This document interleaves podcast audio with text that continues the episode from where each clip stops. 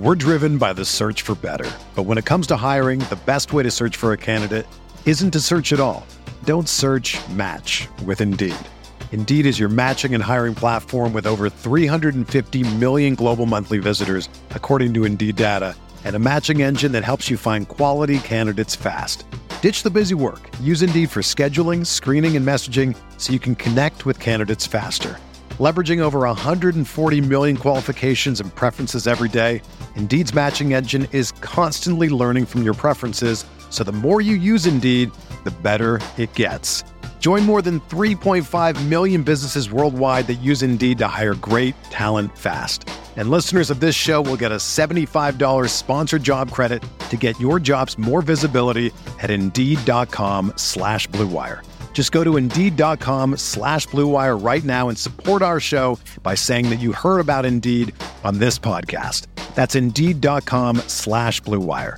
Terms and conditions apply. Need to hire? You need Indeed.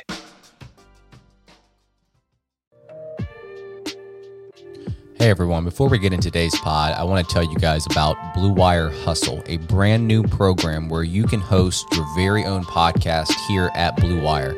Hustle was created to give everyone the opportunity to take your podcast to the next level. Or if you want to host a podcast and just don't know where to start, Hustle is the perfect place for you.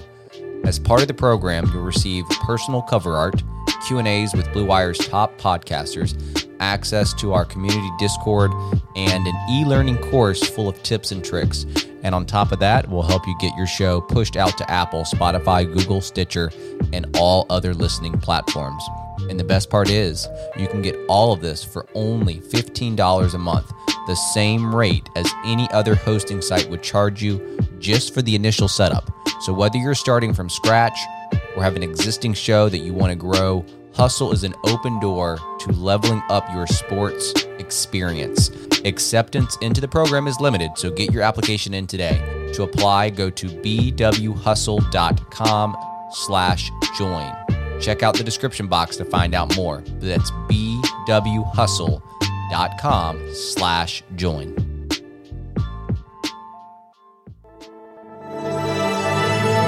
Blue Wire. With the third pick in the 2020 NBA Draft, the Charlotte Hornets select LaMelo Ball from Chino Hills, California.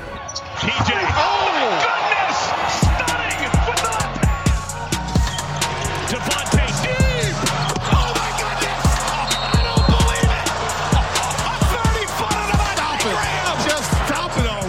All right, welcome into another Buzz Beat, your Charlotte Hornets podcast on the Blue Wire Network. This is Richie, and we just got through watching the Hornets defeat the Mavericks 118 99 in Dallas. Uh, we'll be discussing this game, some early season trends, and we'll also have some leftover listener questions from a couple of episodes ago. Uh, before we get into the episode, I wanted to welcome a guest, Lee of the Which Carolina podcast, who I joined, I don't know, was that like a week ago, Lee? I think, or a week and a half ago. Um, thanks again for joining me last second here. I kind of asked you probably like 30 minutes prior to tip off. So thanks for joining, Lee. And if you want to kind of promote your podcast here right now, and you can, and just kind of let them know what that podcast is all about.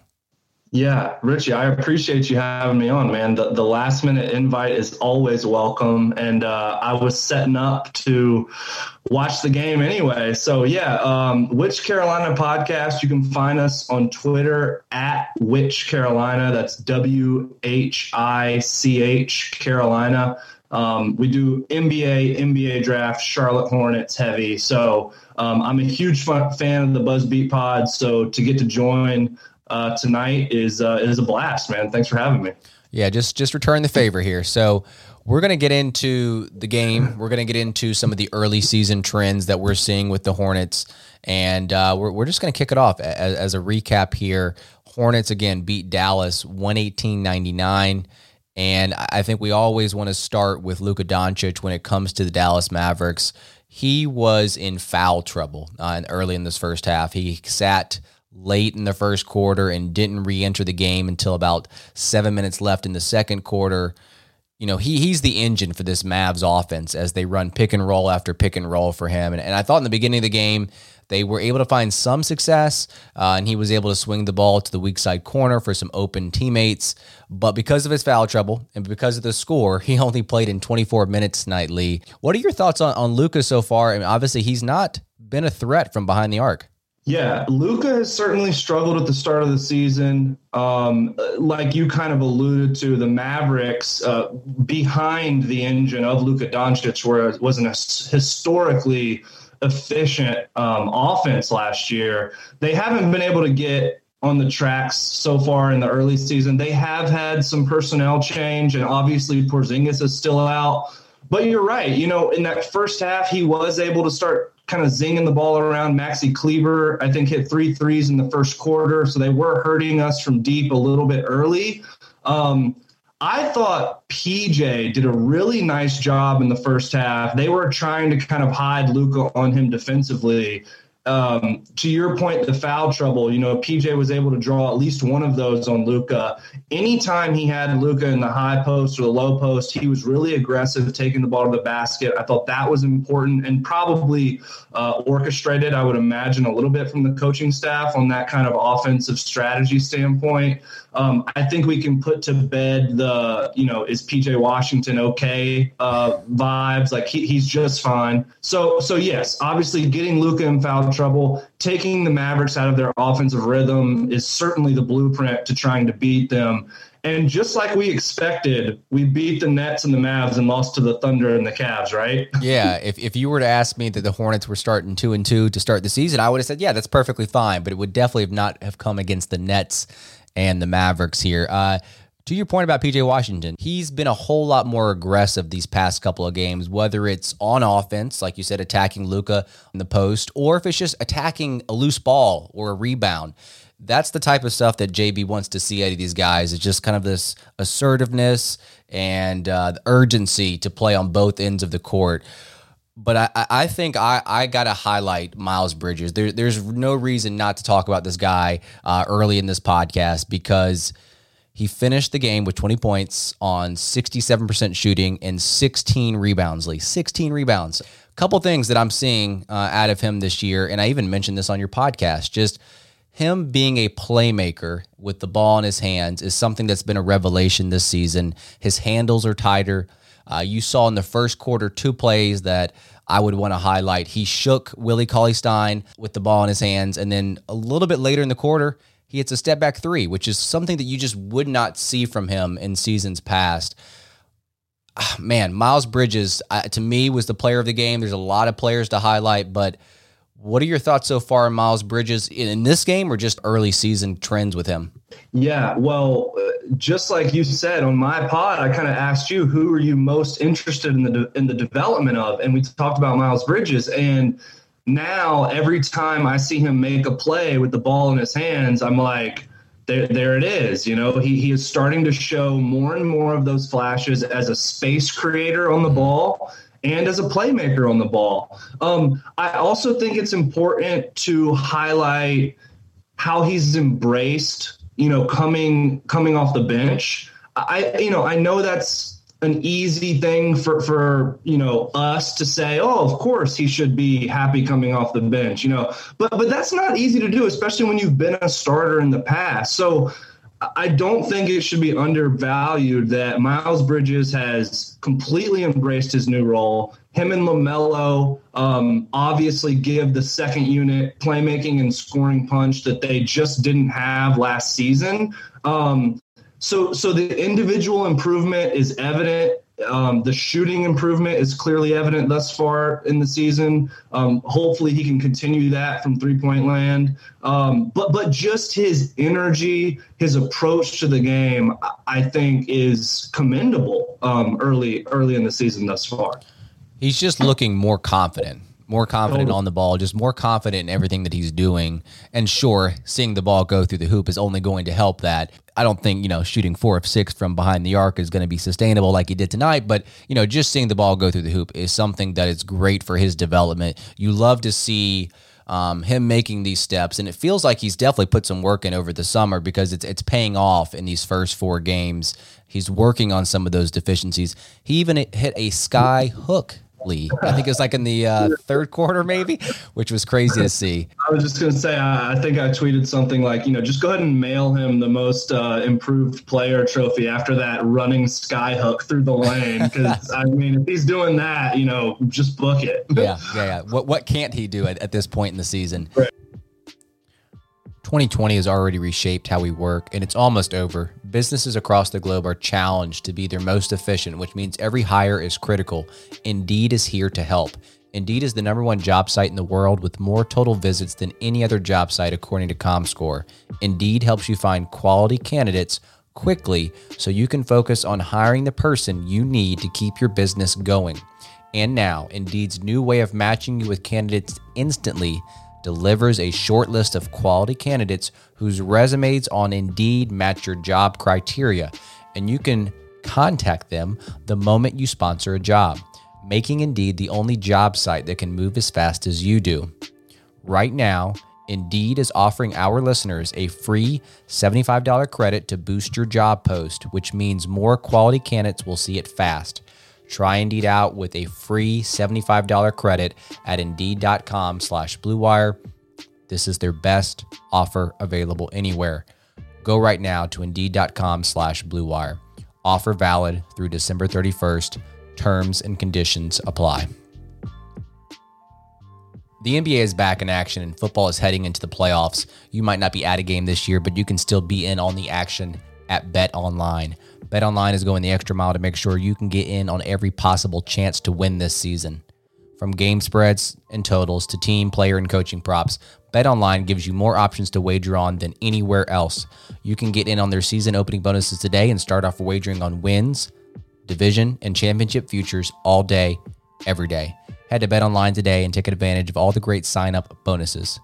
Don't forget to use promo code BLUEWIRE at betonline.ag that's Blue Wire, all one word. Bet online, your online sportsbook experts. Let, us talk about uh, let's talk about LaMelo Ball. LaMelo Ball yep. had a had a great stat line uh, in this game. One thing I do want to note with him in terms of defense, I know this is probably not like a, a sexy thing to talk about. I, I think that as a defender, you look at him; he's six seven. He should be better in terms of kind of fighting through ball screens and being a better point of attack defender. But that is something that will be a work in progress. But one thing that I have noticed, whether it's with this Dallas game or just kind of early in the season, he's been getting hands on balls, like deflections. I'm not really sure. I probably should look this up, but I, I bet you he has a healthy amount of deflection so far this season. And that's only going to help him, you know, obviously build more confidence on the defensive side, but it's only going to help him in transition as well playing the way that JB wants to play, and and clearly this is something that we're seeing through the first four games. You're going to have to get stops. You're going to have to get steals. Now they will push the ball off of makes as well, but Mm-hmm. Just just a little small observation that I've made. He's been get, be able to get hands in the passing lanes on defense, getting those deflections and turning those into transition looks. And then obviously you know, t- tonight he he shot the ball crazy from behind the arc. Every time he shot it, I was just expecting a miss to come sometime soon. But four or five from deep from LaMelo. Yeah. So a couple of things there. I think his concerns at the point of attack are going to continue to be there all season and, and even into the first couple years of his development as a young point guard, trying to slide and contain, you know, NBA level um, creators is going to be a challenge for him. But, you know, that's something he can improve on, something that's harder to teach um, is the defensive anticipation that you see from him in the passing lanes. And part of that is totally his length, of course, but another part of it is kind of his ability to see plays before they happen, to rotate in and kind of dig in on a roll guy and make a steal, or get out into like a, a, a, into the wing passing lanes and deflect balls. Even like blocking some shots from behind um, when his defender gets by him uh, on smaller point guards, he can use his length to block shots you know, I think we knew that he was a better catch and shoot shooter than he was right. an off the dribble shooter, but that's even been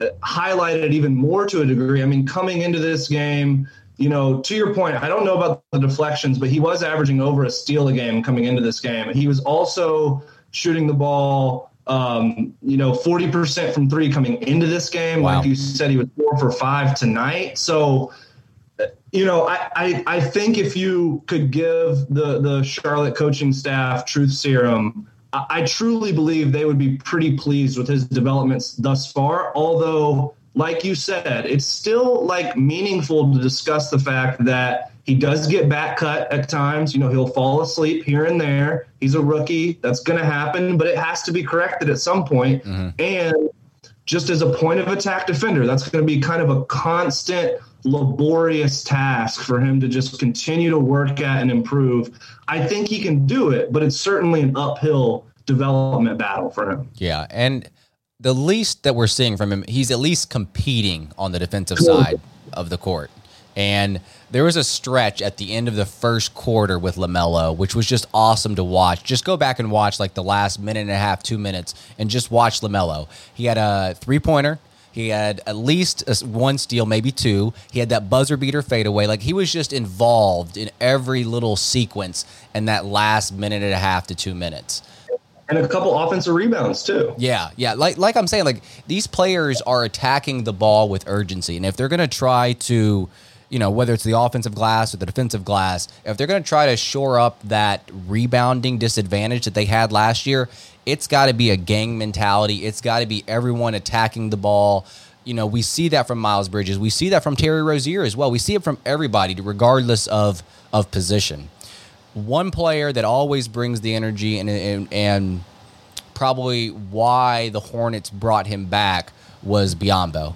Like you look at his stat line, you know, it, it was a quiet nine points, six rebounds, four assists, four assists too. That that that to me is showing me that he has some passing ability, vision. You see him in the short roll. There was a play in the second quarter, about two minutes into the quarter, where he sets a pick and roll, catches it, and immediately swings the ball to the weak side for McDaniels, which leads to an and one. I feel like we've seen more of this from Biz this year in terms of the passing. Yeah, I mean, it is, and it's a little surprising, honestly. Like, I, I don't know where that comes from exactly. Like, he's, I mean, Biz is such a veteran. Like, you would almost think he just is what he is at this point. But for some reason, he has been able to unlock like a small amount of enhanced vision, which um, is kind of baffling to me, but also very pleasantly surprising. I know exactly the play you're talking about with McDaniels. That was a terrific pass. I, I think more than anything, it's just kind of Biz um, letting the game come to him. I know that sounds like really cliche, but he's just really not forcing anything. He's taking what the defense gives him. He's moving the ball. He's not trying to do too much. Um, and and of course defensively he does at least offer like a sliver of rim protection which the hornets you know desperately need and, and don't have a ton of um, so he's filled in valiantly um, as cody's been out obviously the last two games and we're going to be depending on him a lot just because we are so thin at, at, in the front court right now. So as they Hornets play, I think it's what 10, ga- 10 games in the next 16 days. Like it's going to be a load on Biyombo. And I, I, but if anybody can bring the energy every night and kind of fight through, um, you know, the fatigue, it, it's certainly it's certainly good old biz. And, and, we can talk about the rotation real quick before we get to some yeah. of the other players' performances. It, it, feels like Borrego definitely favors, obviously, you know, Biz right now as, as the starting center, but he, but he favors going small versus trying to go with Carey Jr. or Nick Richards.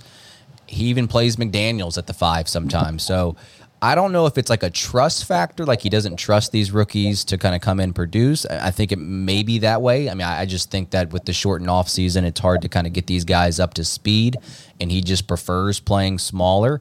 I'm not really sure exactly what, what's going on there, but think about this, Lee. We, we had a blowout game. Yep. Who, who was the only Hornet that did not play tonight? Yeah, that to me speaks a lot. I mean, even Nick Richards and Carey Jr. had a handful of minutes. So I personally feel that it has nothing to do with like the COVID situation. Well, partly, but I don't sure. think moving forward that that can be used as, as an excuse anymore. I truly feel that James Borrego, for better or for worse, however you want to view it, I don't feel like he views him as part of this rotation, which is very interesting to me because we've always heard these these comments coming from not obviously from Borrego, but from Mitch, how he's the most talented player on this roster. So, what are your thoughts on the rotation, whether it's the center rotation in terms of Borrego going small all the time? And then also, what are your thoughts on Malik Monk? Do you think that he breaks through in this rotation or not? So, uh, to start with the rotation stuff, um, I, I, do th- agree with you on kind of the. Um, I guess uh, it's a guess in a certain way, but like I just don't think he probably trusts either one of the young centers yet. Um, I'm still actually like fairly bullish on both of them as long term development prospects. Um, but right now, he clearly just wants to go with Biz at the five or PJ at the five, or like you said, if he wants to get like super creative in a blowout, McDaniels and Bridges were kind of like their quasi four five there for a stretch. We talked about on on on on my pod how the Hornets need to continue to explore the PJ at the five lineup, but that it actually wasn't all that productive last year. This year, so far, in a small sample size, it has been pretty productive, particularly on offense. And this isn't going to be like bona fide math here because I was kind of hand logging it in the game. But in the first half, you know, the Hornets were plus 12 or so with PJ at the five, and they made that run at the end of the first quarter um, with PJ at the five as well. So, um, I think that is something that is incredibly fascinating to continue to monitor. If the Hornets can kind of mold this small ball five lineup into being a net positive lineup that they can go to consistently, I think that honestly changes the outlook of this team and what they can do. Um, so, so, so I guess I say all that to say is so far the PJ at the five small ball lineup has been more productive than it has been last year. Also, I think the flexibility at the wing position and the and the increased size at the wing position this season allows Borrego the flexibility to not have to depend on those young centers yet. He can trot out a lineup of PJ Washington, Miles Bridges, Gordon Hayward, and then whatever guard uh, rotation you want to throw in there. And you're not giving up that much size because you're so big at the wing with that group. Um, Monk. Man, it's I've long been a, a, a, holder of Malik Monk stock. I, I, still think that somewhere in there there is a productive NBA player. I've talked about how good he was the month prior to his suspension last season, um, but there's also the reality that uh, the Martin twins in particular are younger, cheaper, and potentially higher ceiling wings on this roster right now. I think that's part of the reason why Dwayne Bacon isn't on this roster anymore. And it's a numbers game at some point. And right now, Malik Monk is certainly on the outside looking in. It's a long season. I don't think we can completely write off um, him not getting back into the rotation. I think that's still possible. But right now, it's certainly an uphill battle for him. Yeah, I just would have thought he would have gotten minutes in this game. I know that, I believe it was yesterday, he did not practice because of migraine issues. Um, I'm assuming those have subsided for tonight's game, but I mean, who knows? I, I, I just, it's it's hard to put my finger on why Borrego. I mean, I, I love Cody Martin. I love Caleb Martin but it's hard to put my finger on why Malik Monk has fallen out of favor so quickly with this team. And it can't, like I said, it can't just be because of the COVID situation. Obviously, that that set him back a week, uh, but at some point, that excuse or that reason has got to kind of go out the window. Is, is it the fact that the Martin twins bring energy on the defensive side of the court and that kind of helps them with their transition game? Like what what is it about the Martin twins that that give you something that Malik doesn't? I'm assuming that's what it is. That that's the only thing that I can kind of point to because Malik Monk was very good last season. Not even just you know that last little stretch uh, before he got suspended. Good playmaker. I feel like he would work well in this offense. Clearly, he's a little bit undersized and he might give up something on the defensive end of the court but I feel like you at least got to try it, right? You at least got to try him this season. I think so too. Look, I mean, like I can certainly see both sides of it. I, think you know I've kind of said like if you could combine Caleb and Cody Martin, you'd have a like a, a bona fide starting level wing in the NBA. Unfortunately, they they are two separate players. You know, yes, they're bigger. Yes, Cody is certainly a better and more versatile defender than Malik Monk. Um, and Malik Monk, as, as lauded of, of, of, a shooter as he was coming out of Kentucky, his three point percentage has decreased every year since he left Lexington. Um, now that being said, he he had become last year an incredibly efficient downhill rim attacker right. and even a playmaker. So that doesn't mean that he can't be an efficient offensive player. Um, you know, I like to see him as a primary attack downhill first, find your jump shot secondarily. Um, man, I think he will get back in the rotation. I think he's I think he's too talented to not at least make sure that you're not missing something before you move on from him. I, you know, if the Hornets do eventually move on from him, I would understand that. But I also think they would be doing a a disservice to this team and its and its ultimate top end potential by not at some point trying to get Malik Monk back in that rotation because if you could somehow get him back online, that second unit of Ball, Bridges, Monk, mm-hmm. and then start to kind of throw in McDaniels, the Martin twins, whoever it may be, like that starts to look like a pretty uh, powerful second unit. So I'm pulling from Malik Monk but I also completely understand the downsides and the kind of rotation that's been solidified yeah. with him on the outside looking in. Yeah. Do you think there's uh, any truth to him maybe uh, having uh, James Johnson run into the Martin twins and have them ejected for this past game so they can get in? That's that's what I love that. I love that theory. Yeah, yeah. He just he slipped James Johnson, you know, a couple stacks and just like, hey man, get get these guys suspended for a game for me so I can get back in. yeah. Well, it, it, did not work this game, but uh, that was a I cannot believe we I totally forgot about that dust up at the end of the game. Uh, do want to talk about a couple more players in this game and then we can kind of get to our um, any kind of lasting thoughts for this early season?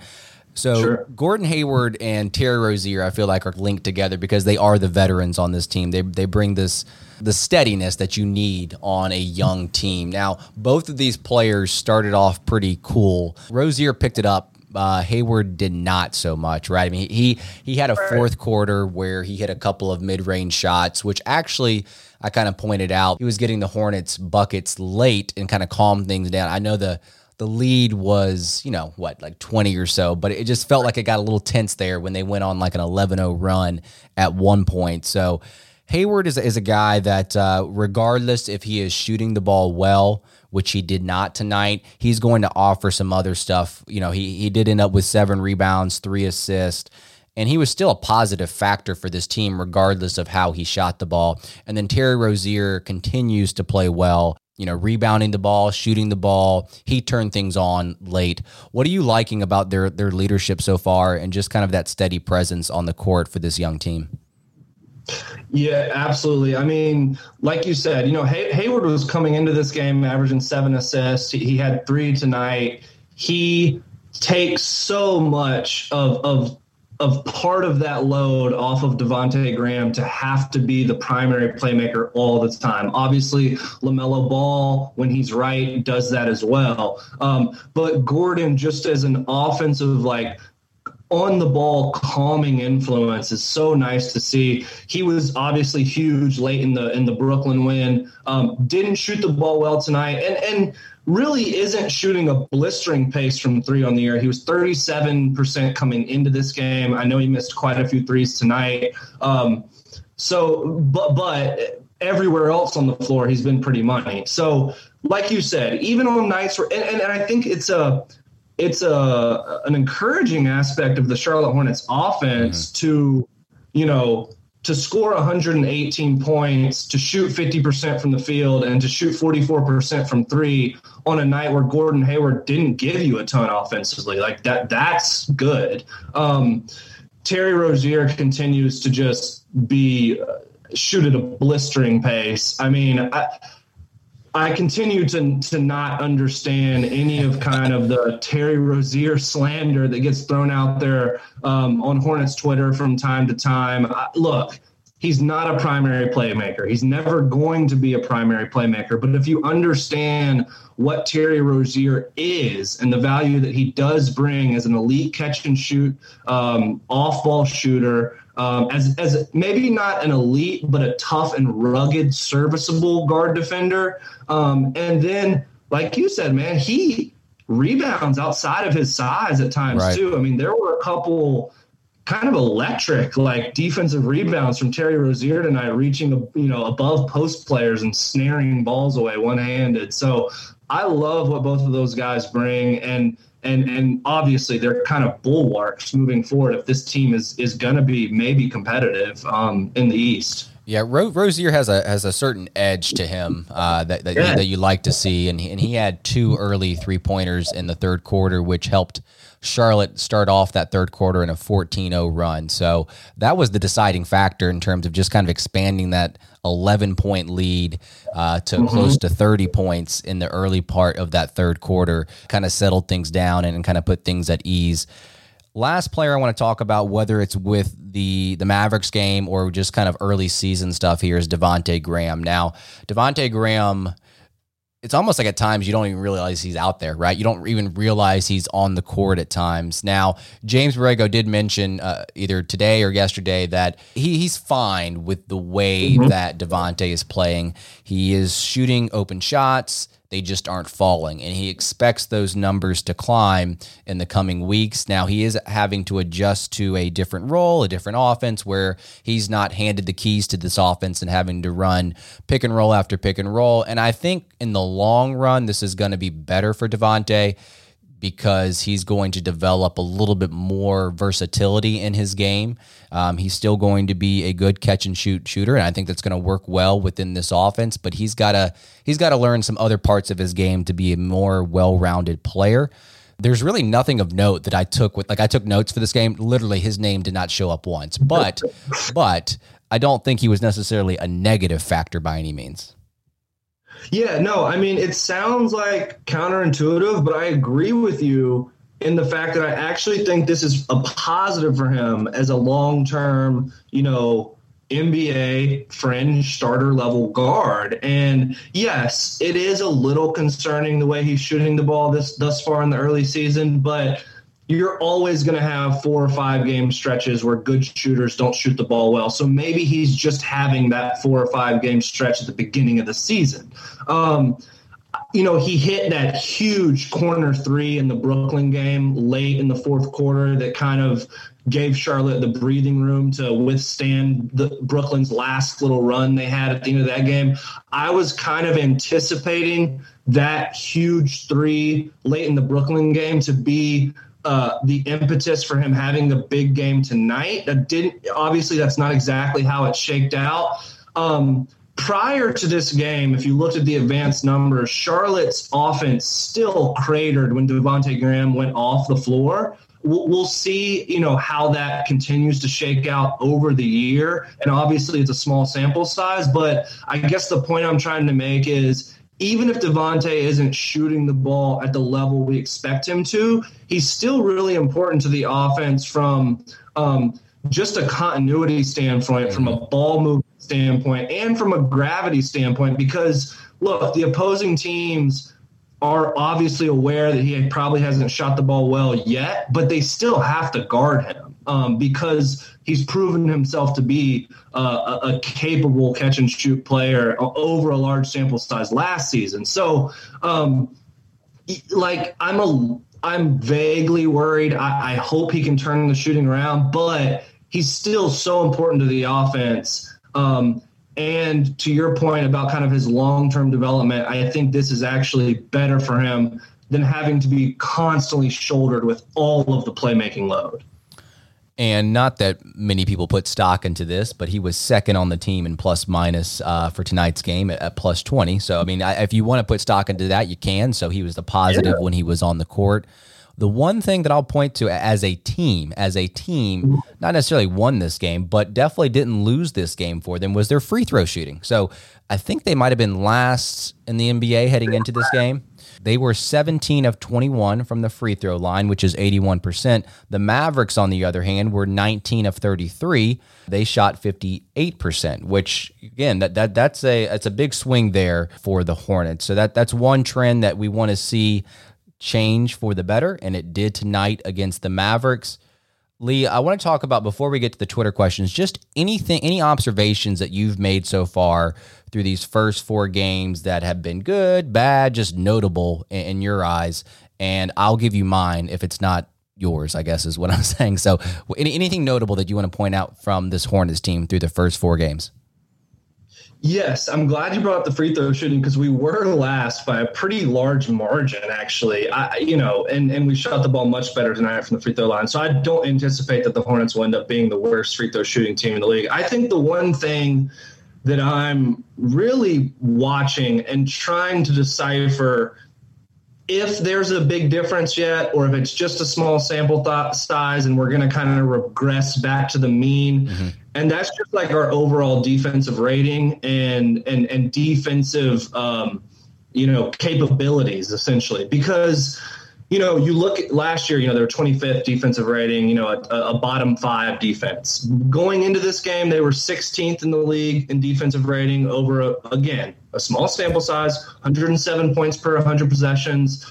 But like that's meaningful improvement if it can hold. And obviously tonight was a really good defensive performance. Uh, the, the the Mavericks shot 39% from the field, 28% from three. Some of that is just them missing shots, right. but some of that is the Charlotte Hornets uh, making them miss shots. And you know, it's not like we added any type any type of elite rim protection. Um, we already talked about LaMelo Ball's flaws on defense, as spectacular as he has been in other avenues of the game. Of course, get Gordon Hayward helps. And, and, and, and the maturation of Miles Bridges and PJ Washington helps on defense, but structurally, there's no massive change from a personnel standpoint for this defense to go from 25th to like middle of the road. And besides the fact of they just seem to be like scrappier mm-hmm. and rotating better mm-hmm. and running out of tough situations and finding guys and contesting shots. Um, so that's something I'm going to be consistently kind of honed in on because if there is any way that somehow the Charlotte Hornets defense can be just even league average, that's a game changer. And and that's the play in tournament team in my eyes. Right. If if they can do that. That's still a big if. And over the next month or two, we're going to find out whether that's an actual improvement or if it was just a good start. It's a good point. It's a good point. I haven't really thought about that this early in the season, but it does seem like as Cody Martin said this morning, the, the team needs to be on a string. They need to be cohesive. They need to be communicating. And that's half the battle with defense is just having the communication and knowing where everyone should be at any moment in time. And um, that's only going to come with time and practice and stuff like that.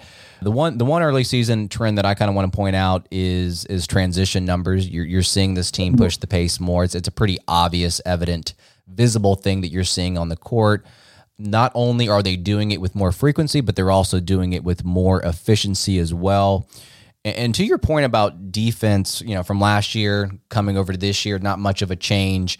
One thing that I noted last year, as much as JB stresses, you know, getting to the rim, limiting mid-range shots, and shooting the three-pointer, on the on the opposite end, they did the opposite. They allowed a lot of shots at the rim. They allowed a lot of three pointers. So that's got to change. You're you're seeing them run the players off the three point line a little bit more through these first four games. So in terms of shot profile, they've got it down correct on the offensive side, and they do again this year. But on the defensive side from last year, I haven't looked at the numbers this year, but last year it, it, was almost like okay, let, let's let's stress getting to the rim, but on the defensive side, they allowed all these rim attempts as well. So, all right, let's get into these Twitter questions, Lee, to wrap up this podcast. And this first Twitter question, Lee, is actually very similar to what you were just talking about. This is from at British underscore buzz. For this team to ever be a contender to win a playoff series, it needs to be top 10 or 15 defense. What is the roadmap to achieve that? Is the question. So we talked about it just just now, but I think it really comes down to it. It does come down to personnel, but I also mm-hmm. think it comes down to team concepts. Like first, firstly, defense to me is mostly about effort right? I think the physical tools are important, but if you lack the motivation or want to, it doesn't matter how long you are or how how high you can jump. I, I think you're seeing that scrappiness, like you're saying, that that that want to on the defensive side of the court through the first four games. Now, once when you actually have a handful of guys on the team that actually give a damn on defense, it feels like it rubs off on the rest of the team, right? It, it's contagious. So in terms of this team being a top 10 to 15 defense, can it happen this year? That that's something that that we're keeping an eye on.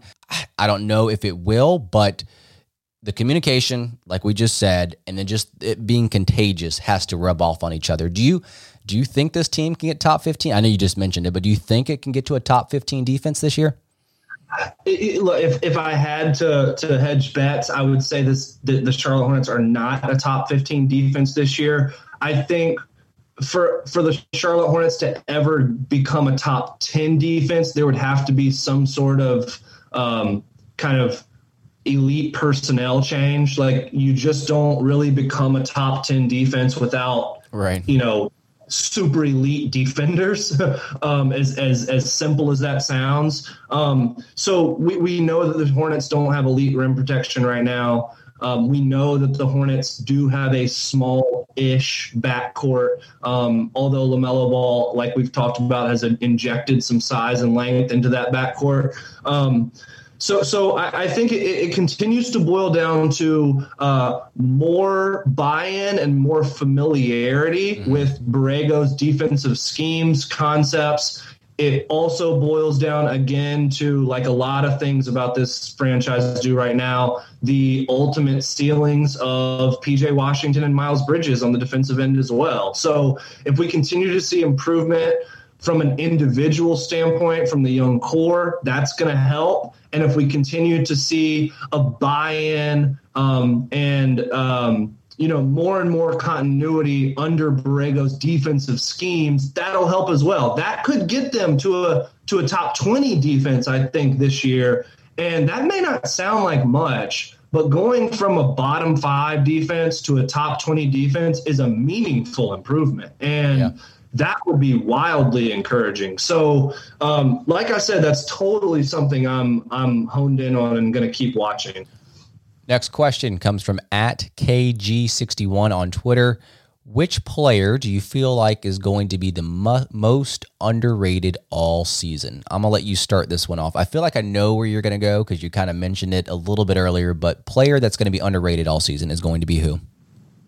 That's a great question. Um, I'll give a more obvious answer, uh, just to go off the beaten. Well, I mean, not off the beaten path, but I I, st- I still think PJ Washington is underrated. I mean, I know he gets yeah. a ton of you know uh, he gets a ton of love from Charlotte Hornets centric fan base. I don't think the kind of consensus hive mind of the NBA fan nationwide realizes how good he could be. Um, he's just so versatile. Seeing him tonight be so aggressive with uh, mismatches, um, and seeing him to continue to improve as as as, as a shot maker as well. Um, and and even as, as a little bit as a playmaker, like that that's not there yet, but it's starting to show glimpses of. I still think PJ Washington's a little underrated, but um, I mean, Jalen McDaniels has got to be a little bit underrated right now with his performance tonight. I thought you were going to go uh, Terry Rozier. Rozier, yeah, I mean he's criminally underrated by our own fan base, but that's another rant for another day. I, I, will choose Bismack Biyombo as oh, someone that could it. be underrated this season, and he's going to have to step up in Zeller's absence. I mentioned it earlier in the podcast about maybe seeing some flashes of some you know, short roll passing at a biz. If he can finish better around the rim compared to previous seasons, and if he can continue to bring the effort and the energy, I, think a lot of people know Biz as the guy that can't catch passes, right? Like that. That's that's the thing that uh, people think of when they think of Biz. But it feels like he's actually been catching passes this year. So he he made this one catch. I think it was either in the third or fourth quarter where Devonte and him ran a pick and roll and. The ball was a little bit behind him, and his momentum was taking him towards the basket. Still caught it, went up, and dunked it. So I will go with Bismack Biyombo as the most underrated player uh, for this season. Last question here at Barre iFilippo on Twitter.